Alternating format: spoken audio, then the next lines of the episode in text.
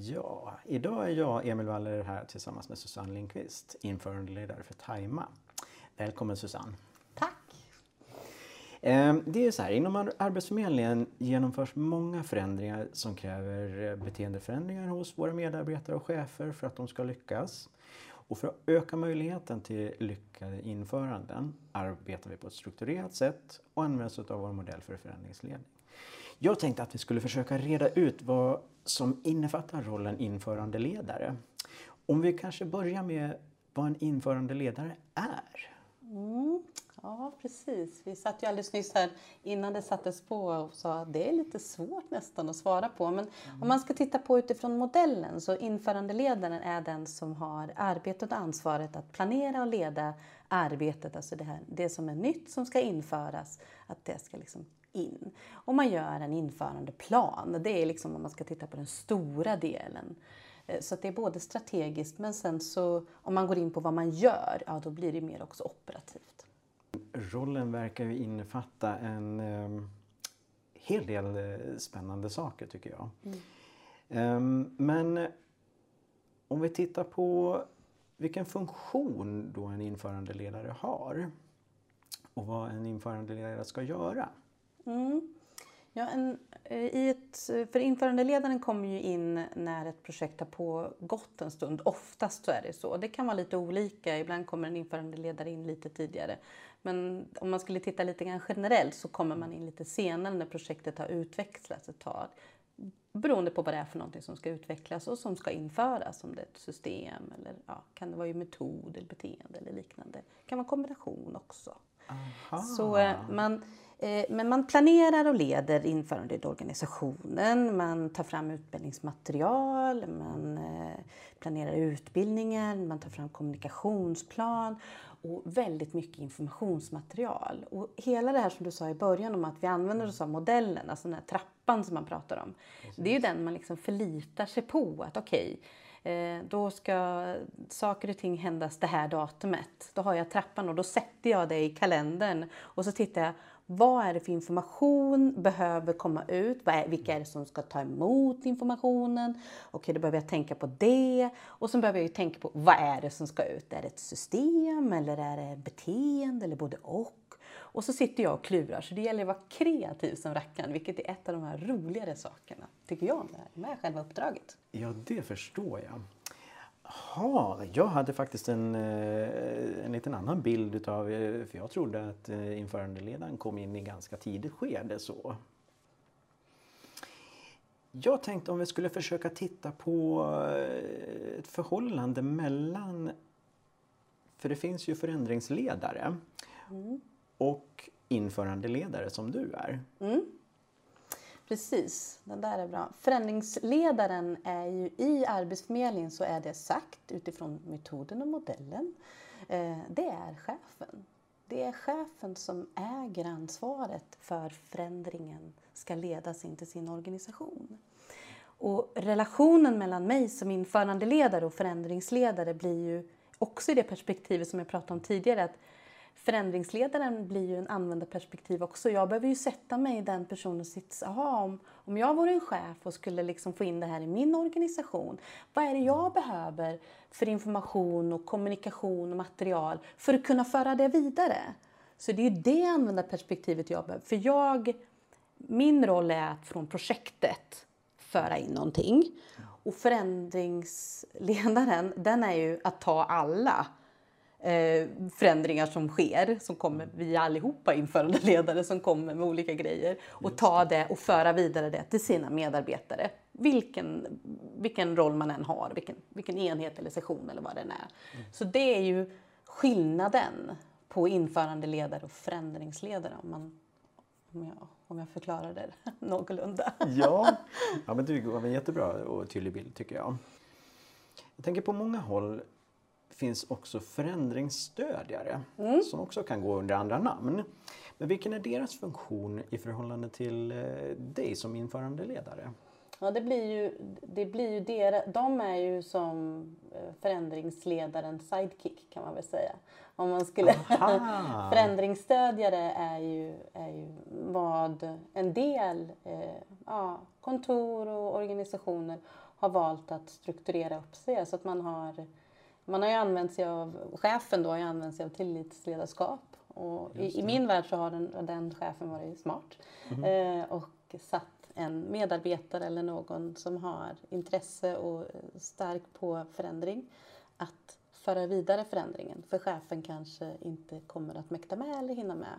Och då säkerställer man det genom att använda sig av en förändringsstödjare. Då. Förändringsledningsresurs finns ju också sån här och sen så har man forum och så. Precis. Förändringsledningsresurs är en sån här liksom poppis-ord också. Så att, eh, eh, förändringsledare och förändringsstödjare de är liksom på kontoren eller på sina enheter. Så införandeledaren är i projektet, vilket projekt än är. Mm. Och förändringsledaren, förändringsresursstödjare, de är på sina olika, som ska då ta emot alla de här förändringarna. Jag är ju bara en förändring. Jag måste ju komma ihåg att, ja just ja, det fanns ju några fler förändringar bredvid mig. Jag är ju inte själv som den här förändringsledaren eller resursen då. Så det är lite olika. Men eh, man har sagt i organisationen och man har sagt i myndigheten att förändringsledaren ska vara chefen och det är också för att chefen inte ska för det, det, ligger i dens ansvar att se till att det finns tid och resurser när vi kommer med våran trappa och säger att ni måste ta er tid för att personen ska kunna förstå var, varför gör vi det här? Mm. Eh, vad innebär det för mig? Alltså nästa steg. Utbildning, okej okay, kan jag det här, kan jag inte? Och gör det där, let's go liksom. Men då tar det ju tid på varje steg och det är ju chefen som ansvarar för att man avsätter tid i schemat och att man får liksom tillräme och utrymme. Men resursen, alltså den som du frågade här nu, mm.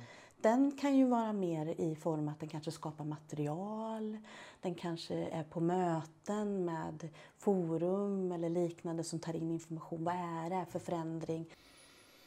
Um vi har ju pratat ganska mycket om eh, liksom vad du stöter på och eh, hur du eh, ställer dig inför det. Mm. Eh, men jag tänker mig en vanlig arbetsdag, hur kan den se ut? Oh, den är bra liksom, för den är så otroligt varierande. Så att, men en vanlig arbetsdag kan se ut så att eh, jag har möten. Mm. Man har möten i projektet för att se vad som händer. Vad händer med tekniken? Vad händer med utvecklingen? Vad är på gång? Vad är inte på gång? Jag måste ju veta allt. Man kan ju tro att jag är lite vetgirig, men jag måste verkligen veta allt för att jag, jag ska förstår. kunna veta för att jag ska kommunicera ut eller inte. Sen eh, jobbar jag med material eh, i form av till exempel text, bildspel, Eh, Eh, utbildningsmaterial, att jag kanske ska göra ett bildspel, sitter jag med det och då sitter jag ju och tittar på olika dokument och drar hjälp. Jag går och bollar med människor som jag tycker är fantastiskt duktiga eh, och säger saker och ställer frågor och så får jag idéer och så går jag iväg igen. Eh, det kan vara texter till vis. Sen är det ju så att i, jag har ju fått äran och glädjen att få lite fria tyglar. i mitt arbete. Det, och då, det är bra. Spännande. Tillitsledarskap behöver man när man har med mig att göra. Eh, men så, och de, det har varit fantastiskt. Så vi har faktiskt valt oss av bland annat det här vi gör idag. Vi har gått ut med tanken att eh, vi ska försöka erbjuda så mycket olika kommunikationsvägar och material som möjligt. Så vi har faktiskt gjort poddar också för varje steg. Eh, samma som bildspel för varje steg och som film för varje, alltså för att visa på att vem du är som person och vad du tar till dig för information. Alla gör det inte med text. En del gör det genom att lyssna. Ta en promenad och lyssna i tio minuter så får du till dig någonting. Eller titta på en film, det, det liksom passar bättre för dig. Det finns så mycket olika sätt och vi behöver inte bara förlita oss på texten. Så mycket sånt sitter jag och funderar på liksom, och då behöver jag ju lista ut så mycket material mm. i massa olika former. Sen har jag använt mig ganska mycket av Skype-möten där jag alltså står och har presentation, utbildning, information via Skype. Ungefär. Ja, och sen så dricker jag kaffe och äter lunch. ja, det var bra att du hinner med det emellanåt också. Ja, för det, det låter verkligen osökt så som att Eh, du har eh, många olika saker som du måste mm. Ibland ta måste, till ja precis, och ibland så behöver man, när det blir väldigt mycket, Mm. så speciellt liksom när det börjar tajma upp sig mot release till exempel. Vad som händer då är ju att det blir mycket, Mm. men så blir människor omkring dig i stressläge. Och vad händer när vi är i stressläge?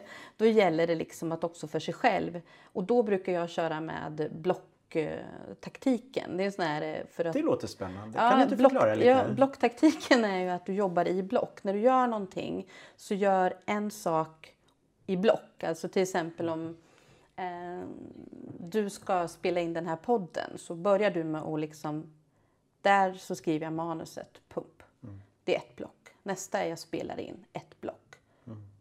Sen nästa det är att redigera, ett block. Istället för att göra det i ett flöde direkt. För vad som gör om vi gör det i ett flöde direkt är att när vi är stressade så tenderar vi att höra, bli störda. Och då när du gör det i ett flöde, då störs du ju. Fan, får jag börja om igen? Oj, förlåt, ursäkta, så får man inte säga. Men, eh, och sen så, åh, skit också, då får jag liksom börja om igen. Och då tar det mera tid. Därför så är det smart att säga så här, jag vet att det kommer massa mejl om de här andra grejerna också. Jag tittar inte på det nu. Ja, det låter ju väldigt klokt tycker jag. Ehm, Så det är mitt tips. Block, eh, blockgrejen. Ja, men verkligen. Det, det ska jag ta till mig i alla fall. Det låter jättebra arbetssätt. Speciellt när vi jobbar i en miljö eh, där man kanske får det, telefonen ringer, du får post-it-lapp i näven och eh, kan du vara med på mötet? Da, da, da, da, da, da. Då är det verkligen ett hälsosamt och ett stressmotverkande att jobba just i block. Liksom. Precis. Ja, jag måste verkligen eh, tacka dig Susanne för att du kom hit och pratade om vad en införandeledare är och gör för någonting. Eh, och så ska vi ta och runda av där. Mm. Tack så mycket för att jag fick komma och berätta. Och jag tror det är ganska bra att ni har tagit upp det här och, och kanske tydliggöra vad är skillnaden. Jag tror många gånger så blandar man ihop införandeledare och förändringsledare så att ni har på ett sätt ja, belyst det. Det är jättebra. Mm. Ja, verkligen. Återigen, tack så jättemycket Susanne. Mm. Tack så jättemycket.